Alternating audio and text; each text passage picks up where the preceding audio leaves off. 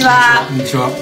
レブラ君と怪しい仲間たちの時間です。本日も出演は？はい、えー、予備役ブルーリボンの会代表の荒木和弘と幹事長の桂木奈美とレブラ君です。そしてそして本日のゲストはえー実業の日本フォーラム編集員で元海上自衛隊 P3C のパイロットでいらっしゃいました庄司悟さんです。ようこそお越しくださいました。よろしく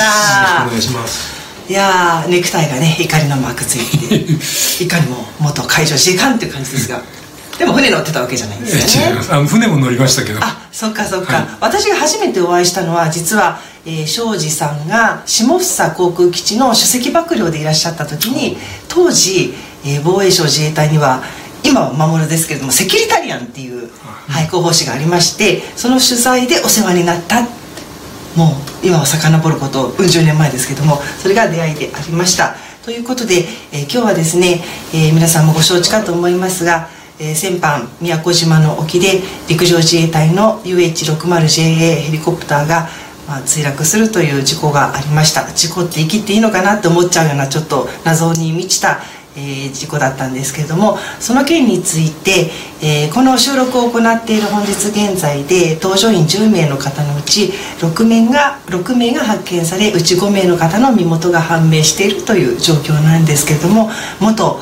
ね、自衛隊のパイロットの目から見てどんな風に映ってらっしゃるかということをお聞きしたいと思います。早速ですがいかがでしょうか？はい、えーまずもってですね、まあ、あの犠牲になられたあー隊員の皆さんのご冥福をお祈りしたいっていうのと、えーまだ4名、えー発見されていないということなんで一日も早い発見というのをお祈りしたいと思います。えー今回のこの消息不明事案につきましてはですね私搭乗員からしという名とそれから、まあ、宮古島にもあの行ったことがあるんですが、まあ、あの周りの環境ですとか、えー気象海洋がどうだったとかというのも含めまして、あのまあ、分からないことがとっても多い事案だなと。えー、と消息不明に至るまでの経緯についてはあのーまだまだ解明される、えーべき事実だとか情報がたくさんあって、えーほんの一部しか出てないという状況なので、えー何とも言えないんですが、えーまあ、搭乗員仲間あるいは、えーヘリのその UH60JA の搭乗をしていたあー現役の人たちに聞いてもとっても不思議だなと,、えー、と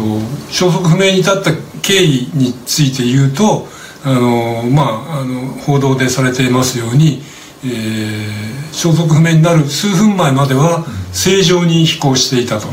それから、えーまあ、通信もおちゃんと連絡を取れていたと。さらに気象海洋でいうと停滞前線はあったんですが、えーそんなに、あのー気流が悪かったりとかそれから積乱雲が発達して、えー大雨が来たりとかっていう状況でないという環境だったのであの最初事案が発生した当初はあのバーティゴであの操縦士の空間識失調が影響したんじゃないかと、えー私もバーティゴバーティゴに陥ったことがあるんですがどういうことかっていうとその計器と自分のその操縦感覚が異なってしまうと、あの自分は気持ちはまっすぐ突っ飛んでるつもりでも計器が斜めになってるんで、あこれは違うなと。で特に雲の中ですとか夜間。あの例えば夜間下にあの、えっとイカ釣れイカイカ釣り船とかいて、えー光がとっても強いとそっちが上かなっていう感じで引き込まれてしまったりとかまっすぐ飛んでるつもりでも降下していたり上昇したりっていう。ただですね今回はあの指定は15キロ以上あったということで。それから雲の中に入ったわけでもないので、あのちょっと空間識失調を考えられないかなと、それからえっ、とまあバードストライクっていうことで、エンジンにその鳥がこう吸い込まれて止まってしまうことがあるんですが、そういう状況あの今回の UH60JA っていうのは1800馬力のすごい強力なエンジンを2機積んでます、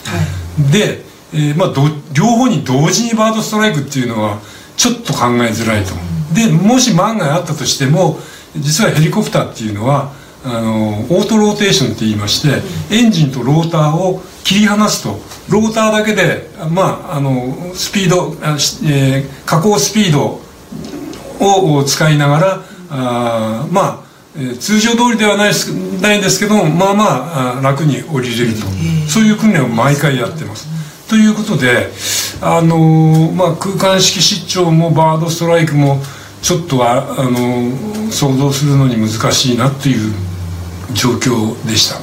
で、えー、あとはですねあの原因から言うと例えばいろんな話がありますけどもあの